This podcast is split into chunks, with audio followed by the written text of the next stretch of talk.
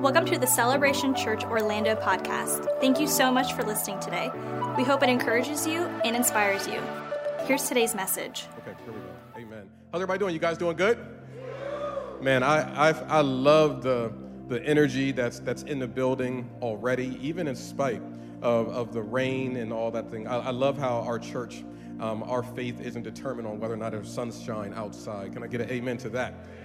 Um, I, I, do just want to take a moment to extend my, my deepest gratitude for um, iDignity and, and just, uh, just the cool things that I, I, see God doing through them. One of the things that's really a big burden for me as it relates to stewarding the, the, the call that God has given us as a church and even for me personally, and how we can invest in people and, and, and using what God has blessed us with to make a difference in the lives of others, is I love helping in the moment, but I also like helping people move forward.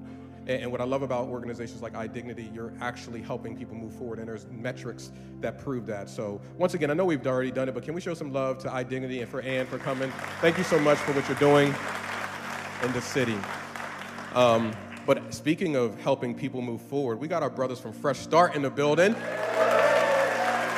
Yes another one of our local partners, man. I'm so glad that you guys are here. I'm so proud of every single one of you. We get a chance to go and, and participate and, and spend time with our brothers from Fresh Start. We were there with them when they graduate. We're there with them when after they graduate. Like I love the community uh, of Fresh Start, and I'm thankful that they come and worship with us at least once a month. But many of them are making Celebration Orlando their church home when they come out of it. So that's an amazing just evidence of the power and presence of God and what He's doing through us. So let's give our hands up again, once again, for for um for Fresh Start. Amen. Okay, I'm, I'm excited to get into today's message. So, so if you have your Bibles, I want to invite you to join me in the Gospel of Luke, chapter number eight. This is where we were last week, and this is where we're going to be for the next two weeks because it's um, connected to the series that we're in, the series that we have entitled Seeds. If you weren't here last week, let me let me frame it up for us a, a little bit. Um, we're in a we're in a season as a church where the theme that we believe that God has given us for the year is that this is a year of harvest, that this is a year of, a breakthrough. This is a year of, of actually seeing increase in progress. And so, what we've titled this year's theme is Rooted and Rising because we understand that wherever there's a harvest, there's work that has to take place before that. And, and, so the series that we're in right now, Seeds, is meant to show us the part that we play in participating in what we want to see. And it starts with a seed this powerful seed. And in this parable, Jesus shows us the power and the transformation that can take place through the Word of God. Last week, we talked a little bit about the opposition that we face because I, I, think sometimes we don't recognize that as we're trying to move forward in the things of God, that, that there are actual spiritual things that are trying to prevent us from cultivating the life that God wants us to live. These are not just circumstances or coincidences, but, but what we've learned is that there is spiritual opposition that doesn't want to see you rooted and, and rising. So if you missed last week's message, I want to encourage you to go back and check it out. A message that we've entitled The Devil is a Liar. Somebody shout, The Devil is a liar. Go and check that out because I think it does help us to understand not only the warfare that we're in, but ultimately the victory that we find in Christ Jesus. Continuing into week two, we're, we're going to expound on this parable a little bit more. Starting here at verse number five, it says this A sower went out to sow his seed. As he sowed, some seed fell along the path. It was trampled on, and the birds of the sky devoured it. Other seed fell on a rock, and when it grew up, it withered away since it lacked moisture. Other seed fell among thorns, and when the thorns grew up, it choked it out. Still, other seed fell on good ground, and when it grew up, it produced fruit, a hundred times what was sown. As he said this, he called out, Let anyone who has ears to hear listen. Then his disciples asked him, What does this parable mean? So he said, The secrets of the kingdom of God have been given for you to know, but for the rest it's in parable, so that looking they may not see, and, and hearing they may not understand. This is the meaning of the parable. The seed is the word of God. The seed is the word of God. And then it says this the seed along the path are those that have heard, and then the devil comes to take away the word from their hearts so that they may not believe and be saved. And the seed on the rock are those who they hear, they receive the word with joy, but sadly, having no root. These believe for a while and fall away in a time of testing seed that goes on the rock people that hear the word of God and they're excited about it. But because it's on a rock, there is no depth there, because there's no moisture there, that when a time of testing comes, they fall away and they stop believing.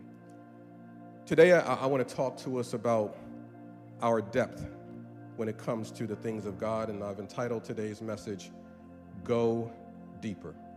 Somebody say, Go Deeper. Let's pray and let's see what it is that God wants to speak to us.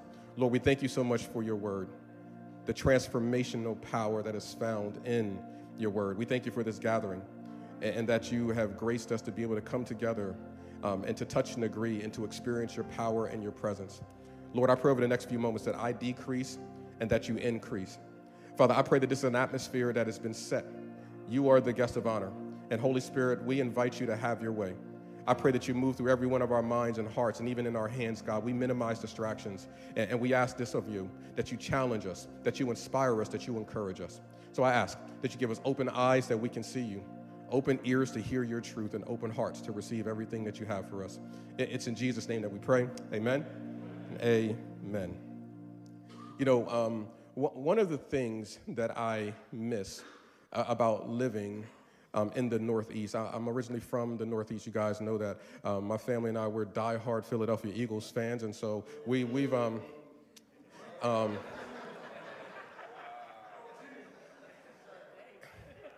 security, like, I mean, we're just not, we're not doing that here. We're, we're just not going to do that. Like, we're not going to be heckled in the house of faith. Um, I've, I've shared this multiple times. There's a lot of different NFL teams, and, and, and I recognize that they all have played their place. But scripturally speaking, the Bible does say that he has come with healing in his wings. We shall mount up wings like eagles. I'm just saying that of all the different icons and all the different things in scripture, God chose an eagle to be a representation of him bringing salvation and grace. So if you are not on that side, ask yourself, who do you believe in? That's all. It's a moment of self reflection. I'm gonna just leave that there for you. You can meditate on that and you can get back to me a little bit later. We're gonna have an altar call later. There will be an opportunity for you to surrender your life to Christ.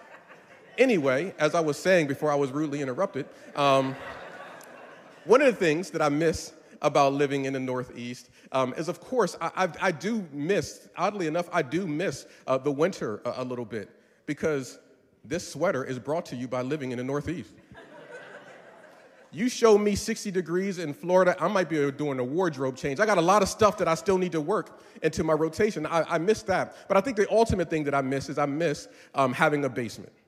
When my house in DC, we had this amazing, amazing, amazing basement. And I, and I really had aspirations of setting up a man cave. Somebody shout, man cave some of the fellows know what I'm talking about. Just that space where it could just be for me. And, and, and when the guys come over, we would host small groups over there. So our, our space in DC, we had a really nice basement, and that was my man cave. But no man cave is complete without having a big screen TV that is on the wall we know that that's like that's the only way that's like the price of admission if you have a space that doesn't have a tv on the wall that's not a man cave Call it something else. That's just a room. But if you have the appropriate TV and the other equipment that go with it, video games and stuff like that's a man cave. So I remember as we lived in DC, I, would saved up all my little coins and I was finally ready to make that plunge into saying, like, I'm officially about to, to have this inaugural moment where I'm going to set up this TV. It was an amazing moment. I remember taking my son Caleb with me. He was probably about 14 at the time. This was like a moment that I was like, man, this is a this is a father-son moment. This is going to be a memory for him of us going to the store, picking out the TV, us envisioning it. We went ahead and bought the bracket to mount the TV. I was looking at YouTube videos because I wanted him to see that his father is a, is a manly man. I, I wanted him to see that I'm a handyman. So I'm looking at YouTube videos on the slide because I'm thinking it can't be that hard to mount a television. So I'm looking at YouTube videos, I'm looking at all these things, and I'm ready to go. And so when we get down into the basement, we bring the TV in, I got the mount ready, and then there was something that I had not considered. What I didn't consider in all the YouTube videos that I had engaged in, I didn't consider that our basement, we didn't have drywall and studs, it was actually concrete walls.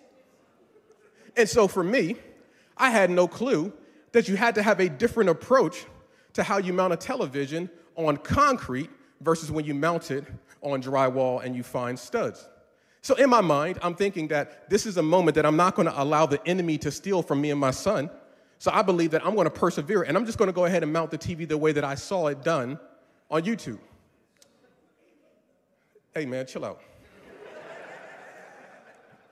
So I'm, I'm, I, I get, I, I look at the screws that are there and I begin to drill into the wall. And so I hang up the one side, I hang up the other side, I hang up the bottom part, and I'm looking at it and I'm like, yeah, this is gonna be good. I, I, am not an expert at this stuff. Like, I didn't even level it. Like, it was kind of slanted, but I'm like, this is gonna be a moment for, for me um, and my son. It's gonna be powerful. But, but here's the interesting thing we mount the TV up on, we mount it up on the wall, and, and my son looks at it and he's like, Dad, I don't, I don't think this is right.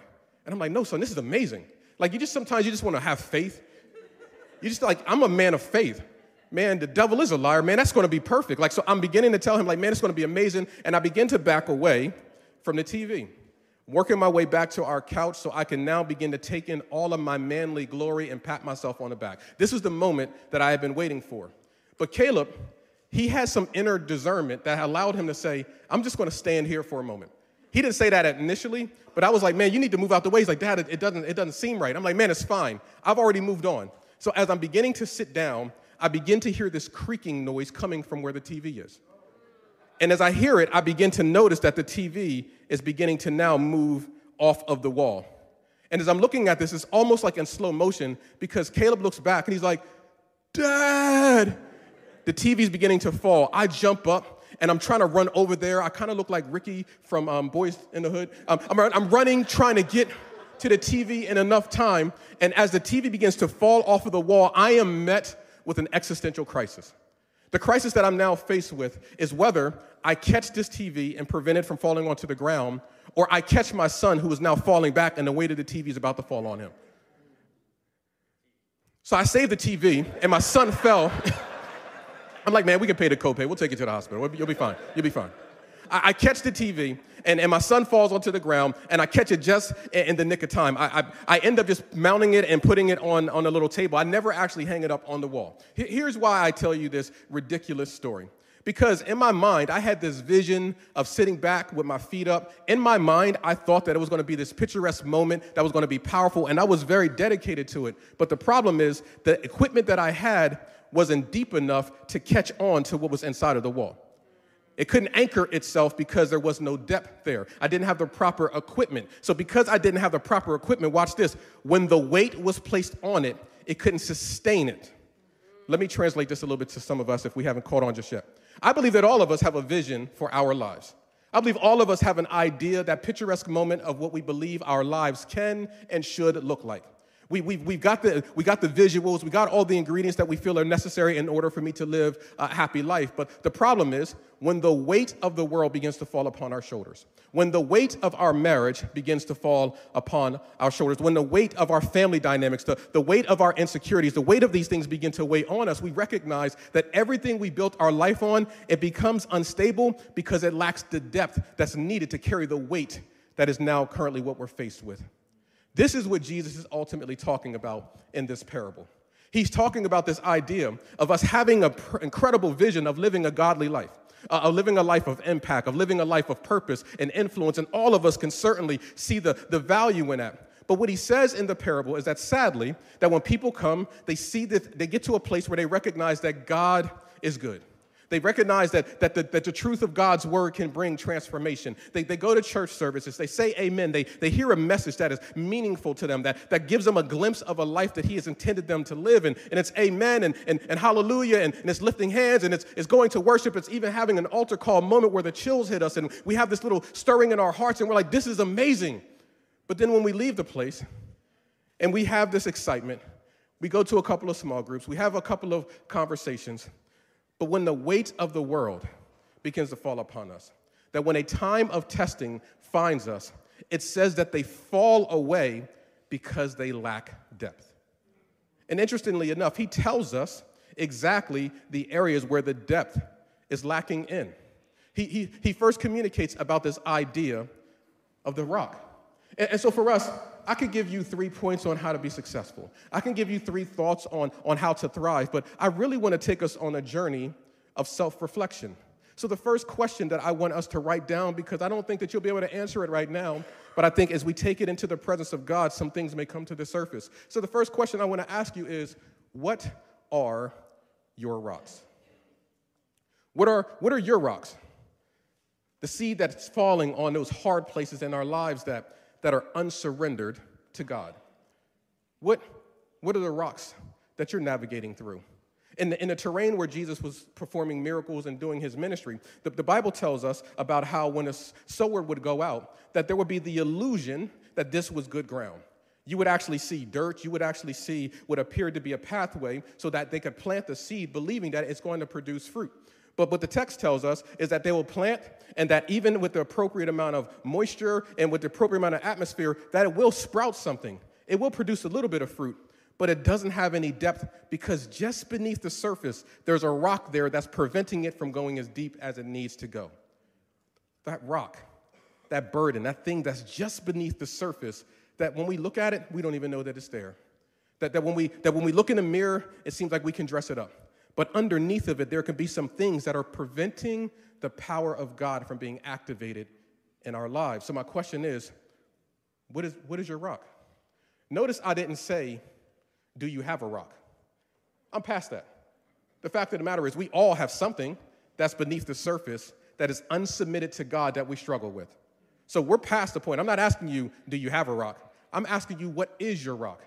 Some of, some of our rocks can be insecurities some things that are inside of us that can sometimes just be just beneath the surface as a result of, of trauma and experiences, and it, and it wells up some insecurity. So then, when we're in environments where it needs to uh, allow us to lay it down so that we can truly be rooted in the things of God, our insecurity rises up and it prevents the truth of God's word from getting deep enough into our hearts. Other areas where we may be experiencing these rocks can be in areas of unforgiveness. Because the fact of the matter is, if we have enough life we're going to have moments where we experience offense and, and, things that can be challenging for us to move forward from. So, as a result of that trauma, we begin to create systems and things in our lives that put a, a wall up around our hearts in the way that we engage people. And that becomes a barrier that's keeping us from living in unity because I'm living in a space of unforgiveness. Maybe it's fear this fear of failure, this fear of the future, this fear of the unknown, but that thing that is just beneath the surface, that on the surface it looks like you're so confident, it looks like you're so smooth, it looks like you have it all together, but, but that thing that's just beneath the surface that's preventing you from really stepping out. Maybe it's our pride we got it all figured out. I don't need God. I can incorporate God where it's appropriate, but, but I really don't need that. And our pride is preventing the power of God from being activated in our lives. We have areas of doubt. We have sin and sinful habits and behaviors and things that are going on. I could go on and on for hours about these things that are just beneath the surface, those rocks that are preventing us from going deeper in the things of God. You know, when I think about this, I think about how rocks are a hindrance to the power of God moving forward in our lives. That these are not just barriers, but they're a hindrance to what it is that God wants to do in our lives. Let, let me give you a, a, a beautiful personification of this. Nate had alluded to it earlier. In the Gospel of John, chapter 11, one of my favorite narratives in all of Scripture is a story of Lazarus. I've preached it, I've studied, I've immersed myself in it. And there's different ways we can approach it, but there's something that is so beautiful about this man losing his life and Jesus showing up, about to demonstrate his power. Maybe you're familiar with the story, but there's this moment where Jesus goes to the graveyard and he says, Lazarus, come out. Or if you read it in the King James, like I did my entire life, Lazarus, come forth. I think come forth just has a different weight to it. Come forth. He's calling Lazarus out of this place of death, and it's a, it's a beautiful thing. And I think that we all can say hallelujah and praise God for that. But there's something that he does before he calls him out. As he's standing on the outside, he says to the people around them, he says, Remove the stone. I'm about to speak a word. I'm about to do something that you've never seen before. I'm, I'm about to bring radical transformation. But, but before I do that, remove the stone. And I believe that there's some significance in understanding why God chose to say, remove the stone before he spoke a word to call him out. I believe the reality of it is that if God would have said, Lazarus come out, it's possible that the stone could have been an obstruction that muffled out the voice of God. So maybe Lazarus wouldn't have heard it quite clearly. So God said, I'm going to speak a word, but first we have to remove the stone. I, believe that there's some things that God wants to call us out of. I believe there's some areas of our lives that God is recognizing that you've been dead in that situation for way too long, and I'm about to call you out. I want to do a new thing in your life, but before I can do it, you're going to have to remove some stones. You're going to have to remove some barriers. You're going to have to remove those seeds of doubt. You're going to have to remove remove your fears. You're going to have to remove your insecurities. You're going to have to remove those addictive habits. You're going to have to remove those things because I want to do something in you, but there's some barriers and some stones that are in the way. You need to remove the stones out of your life. But I think what is possibly the most beautiful thing that as Lazarus inside of the tomb, waiting for an opportunity to come forth, he was not responsible of removing the stones on his own. That, that, that Jesus is literally speaking out loud to the community of people around him. Lazarus wasn't responsible for removing his own stones. I, I think for some of us, we don't realize that we're only as healthy as our secrets. So when we find ourselves dealing with stone, we don't tell anyone about it. We don't mention it to anyone. And that silence is allowing us to function at half the ability of what God wants us to do because we're not inviting other people that come into our lives that can identify those shortcomings, that can identify our anger issues, that can identify our unrealistic expectations, that can help us to identify the hurtful sins that we're creating in our lives that are creating perpetual patterns. That when we begin to be people that have transparency and accountability, it allows other folks to come and say, Let me help you to remove this stone so that the power of God can be activated in your life. I firmly believe that there's not a single person in this room that God doesn't want to see you completely delivered. There's not a single person in this room that God doesn't want to see you completely healed. But He wants you to be part of a community of people that you're willing to invite in that can challenge you in some areas, that can identify some shortcomings in your life, that can remove the stones so that as He begins to call you out into healing and call you out into freedom, you can receive the truth of what God's word is speaking over your life. But you got to be willing to remove the stone. So, so what is that stone? Jesus begins to go on, and as he talks about the stone, he then begins to speak about how the seed is planted, but it lacks depth. It doesn't, it doesn't go deep enough. So, so here's my second question How deep are your roots? How deep are your roots? Again, this is a question of self reflection. And, and, for some of us, we may be thinking about depth in the things of God. Keith, I, I read the entire Bible in two days. I'm deep.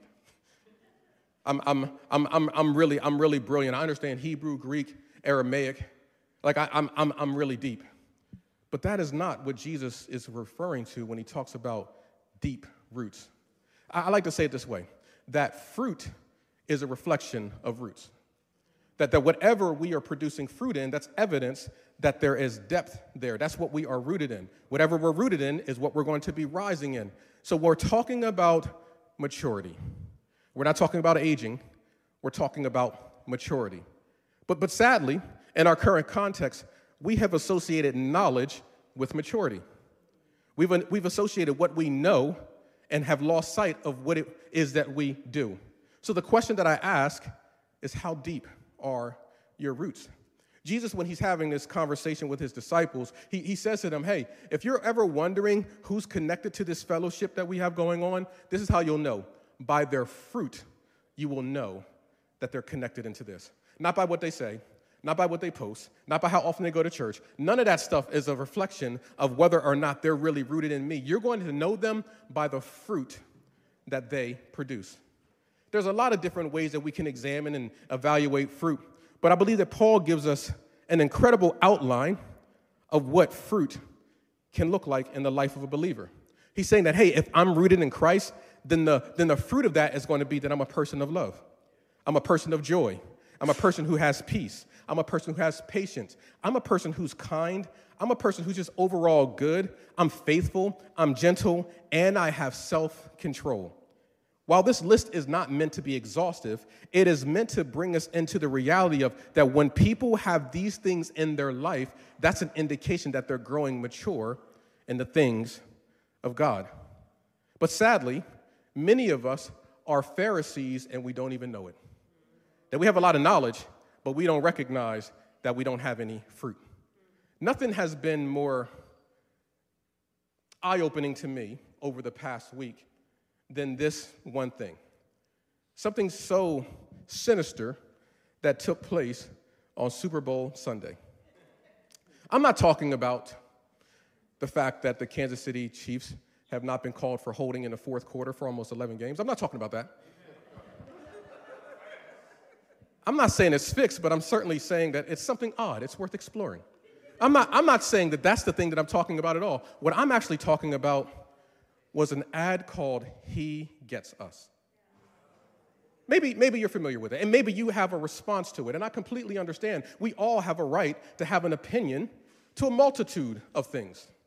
But, but let, me, let me give you a little bit of my perspective on all of this. When, when I was watching the Super Bowl and I saw this He Gets Us ad come on, we have a, we have a men's text thread that all the men that are connected to our group are part of. And I just saw a bunch of guys texting in, like, go Jesus, man, talking about Jesus on, on Super Bowl Sunday, man. Imagine the amount of people that are seeing it, man. Praise God. And we're all kind of responding to it. But when I went on social media, the minefield of things that I didn't even know was there was staggering to me. And watch this I'm not talking about people who are anti God. I'm expecting a person who doesn't love Jesus and who is offended at Jesus to be offended at an ad about Jesus. I expect that. That's the price of admission. I was confounded at the response of the Christians. And, and, and here's why because many of the Christians were walking in very Pharisaical, but not seeing it, talking about everything that was wrong with the ad. Jesus didn't wash everybody's feet, he only washed the disciples' feet. Why did they spend all this money on this ad when they could have used it to be helping the poor? As if that's not exactly the same words that Judas used. How, how, do we not recognize the correlation of our behavior when even Judas said, like, hey, why did they, why did they waste all this? They could have did something different with that. But when you're Pharisaical, you don't even see how parallel you are to doing things that are anti-God. But, but wait, there's more. The amount of arguments and vitriols and people shooting videos about everything that's wrong with it. And again, you can have your own convictions. But where I begin to recognize a lack of maturity is in the overreaction. Because when you actually look at the ad and you see what the ad is leading people to, ultimately it's a strategy of helping people who have been habitually marginalized, often felt offended and felt like they didn't fit into a church context. It was simply starting a conversation and saying, hey, Jesus understands exactly where you are. Quoting from Hebrews, where it says, We don't have a high priest who doesn't understand our struggles. That was the entry point. When you actually go to the website, you then see that they connect you to another organization that literally walks you through deep theology that doesn't compromise the gospel at all, but it's simply meant to start a conversation that leads you into a next step, which will ultimately lead you to a next step, which could lead you to a place where you surrender your life to Christ. But because you didn't present it the way that I feel like you should have presented it, let me spend all of my energy rebuking everything about it without realizing that that's exactly what the Pharisees did. Why do I say that in the context of death? Because of this. I recognize the immaturity in my life is often found in the areas that I overreact in. Because watch this where there's maturity, there's love. Where there's maturity, there's peace. Where there's maturity, there's self control, there's patience, there's goodness, there's kindness. And I've seen all of these knowledgeable Christians who are experts at breaking down the Bible, but oddly enough, I don't see any kindness. Oddly enough, I don't see any joy, I don't see any love, I don't see any peace. What I see is a lot of overreaction to things without putting it in context and recognizing that God loves them just as much as He loves us. I've heard it said this way, and I can't unhear it. You know that you have made God in your image when He hates the same people that you do. Let that settle a little bit. If you have a theology that allows you to distance people, to marginalize people, to not work towards bringing equality and wholeness of people, you've created a God that hates the same people as you, which then I would tell you that you've made God into your image and you're no longer reflecting His. Back to the message. What are the areas where you lack depth? What are the areas that you're reacting to that the fruit of the Spirit is not evidence in your life? Because I think so often that we think that we have so much knowledge, we have so much understanding, but why are we overreacting to everything? Where there's maturity, there's not an overreaction. You know, Paul says this when I was a child, I thought as a child, I behaved as a child, but when I became a man, I put away childish things. You understand? Watch this. I had my, I had my grandson that was with me last weekend, and there's certain behaviors that I would expect to see from a young boy who's about to turn two. But naturally, as he begins to mature, I would suspect that he wouldn't react the same way with me taking a fork from him as he would when he's 13 maturity changes the way that you react to things. So here's my question What is the fruit in your life? Because if you're still reacting to everything, it's an opportunity for us to say, God, I need to go deeper in this area. Because when I expose, when I'm exposed to things, I don't have joy. When I'm exposed to things, I don't have peace, I don't have kindness, I, I don't have any of those things in my life, and that means that there's something that's off there, so it's an opportunity for us to go deeper. Here's the third and final thing. I'm gonna invite the worship team up. We're gonna, we're gonna wrap up right here. But, but, but as Jesus was sharing this parable, in the intro, he says, Hey, the seed that goes out on the rock, having no moisture, that when the testing comes, it withers and dies. Moisture. It goes on a rock, that's a barrier. There's no root. That means that there's areas where it's overreaction and it's not allowing itself to get rooted into things that are deeper. But in the third thing, he said that there's a lack of moisture. Historically in Scripture, moisture, water, has been associated with the Holy Spirit. So, what, so what ultimately Jesus is doing is he's unpacking the life of a believer, a person that has claimed Christ, but, but there's some areas that they haven't let Christ go into. That's the rock. There's some areas where they're still overreacting to, and there's no fruit in their life because there hasn't been enough depth that allowed them to be challenged and conflicted, but allowing God to, to work with them, understanding that, that our theology has space for all of these things. But he ultimately says there's a lack of water, the lack of the Holy Spirit. You know, there's um in Chile, it's the home of the driest desert in the world. Driest desert in the world. Nothing grows there. Incredibly arid environment. Something interesting happened back in, I believe, 2017. This area never receives any water, it, it never has any moisture. But on this particular window of time, it rained there nonstop for 12 days straight. Just rained nonstop for 12 days straight. And the interesting thing is, not only was it an anomaly that it rained there, but it was what happened after it rained there. What, what happened is that after it dried a little bit, that over 200 different types of flowers had began to bloom.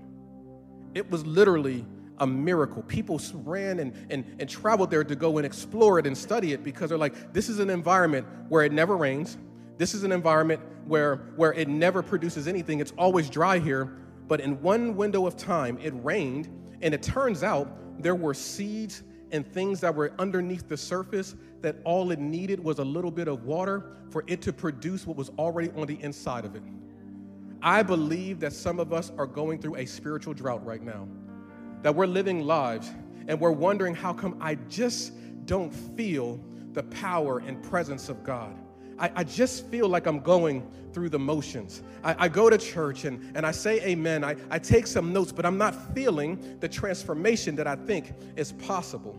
Could it be that the reason that we're not experiencing the breakthrough is because we have not invited the Holy Spirit to saturate our souls in such a way that it activates things on the inside of us that we didn't know that was laying dormant the entire time? I believe that inside of this room, and even those who are joining us online, that there are gifts on the inside of us that we are wondering what our purpose is. We're wondering what our value is. We're trying to understand what our calling is. We're talking to everyone. But if we began to invite the Holy Spirit to begin to move moving through every area of our lives, we're saying, Holy Spirit, saturate me in your presence so you can activate gifts and anointing and authority on the inside of my life. Many of us are living lives without any moisture, and a life without moisture is a life without power. But the moment that I begin to be a person that invites the power and presence of God into my life, that is where transformation takes place. That is where calling takes place. That's where radical things begin to take place because I recognize that I am empowered by the presence and the spirit of the living God. Jesus says this in John chapter number seven. He said, Those who believe in me, out of their belly shall flow rivers of living water. The Holy Spirit is not something to be afraid of, the Holy Spirit is not something to avoid. But Paul said we need to be filled with the Spirit continuously, that every day we're engaging the power and presence of God. So I could be spirit filled and I could be spirit led. Spirit filled meaning the moment that I said yes to Jesus, the Holy Spirit begins to take inventory of my life and bring me to a place of healing. But then when I'm spirit led, it's when God begins to activate gifts and calling where He's able to work all things together for the good. And I can keep my head held high and I can move forward knowing that God has given me dominion because I don't have to do it in my own strength because I have moisture in my life.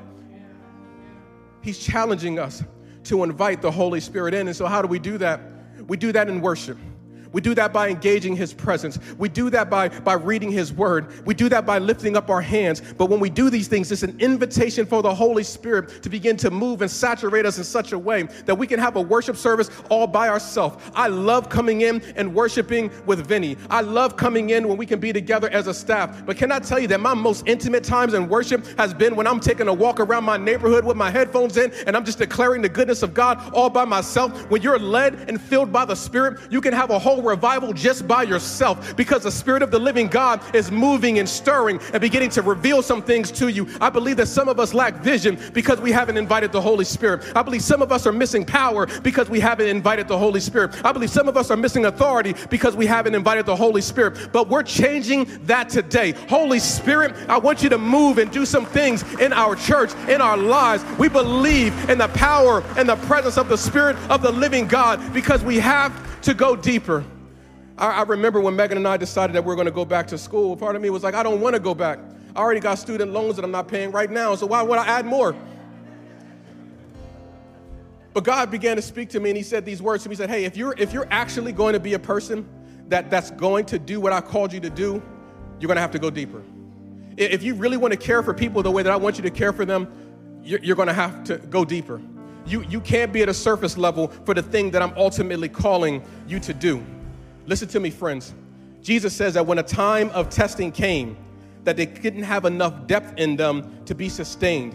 But I believe that there's some things that if we just go deeper, that we can absolutely produce fruit you know, if you really want to be a person that when you pray, that it begins to have answers from heaven and it shakes hell, we're going to have to go deeper. That if we want to understand the power and authority that is found in God's word, we just can't read one scripture a day and think that's good enough, but we're going to have to go deeper. That if you want to be a person that is seeking the power and presence of God, that you're going to have to worship and go a little bit deeper. That if you have strongholds in your life, these rocks, you're going to have to be willing to fast and go a little bit deeper. That if you want to know what it looks like to look at people with equality and love them, you're going to have to serve them beyond just smiling and waving. You're going to have to go deeper. That if you're struggling in your finances, but God is trying to break the curse of stinginess off of you, then generosity is the remedy. So you're going to have to go deeper. That if you want to be connected to a community of people that could bring you to a place of transformation, you're going to have to get to, connected to true fellowship, people that know you, people that love you, but people that will challenge you. You can't have surface level friends. You're going to have to go deeper. You're going to have to go deeper. God is saying, I got some things in your life, but you're going to have to go deeper. We're going to have to remove some rocks. You're going to have to grow up a little little bit more and invite my spirit in. And it's going to bring about a transformation that eyes haven't seen and ears haven't heard, and neither has entered into the hearts of men. All that I have stored and planned for you.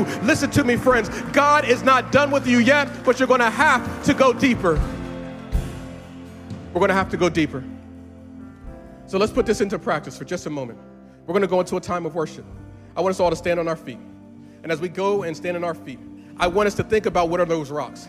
I want us to think about the areas where we lack the depth that we know that God is ultimately calling us to have. I, I want us to begin to meditate on the areas of our lives where we don't feel the saturating presence of the Spirit.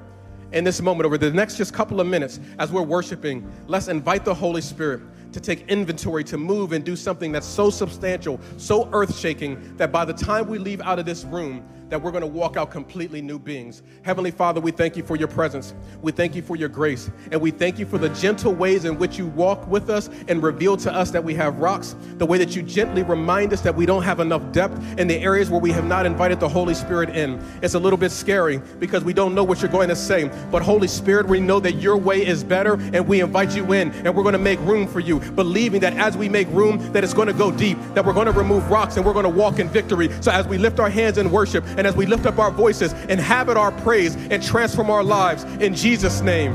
Amen. Come on, friends, let's worship together one more time. Thanks again for listening. We hope you enjoyed today's message. We'd love for you to subscribe to our podcast and review and share what you heard today.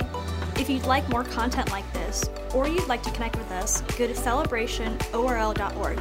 We hope you join us next time.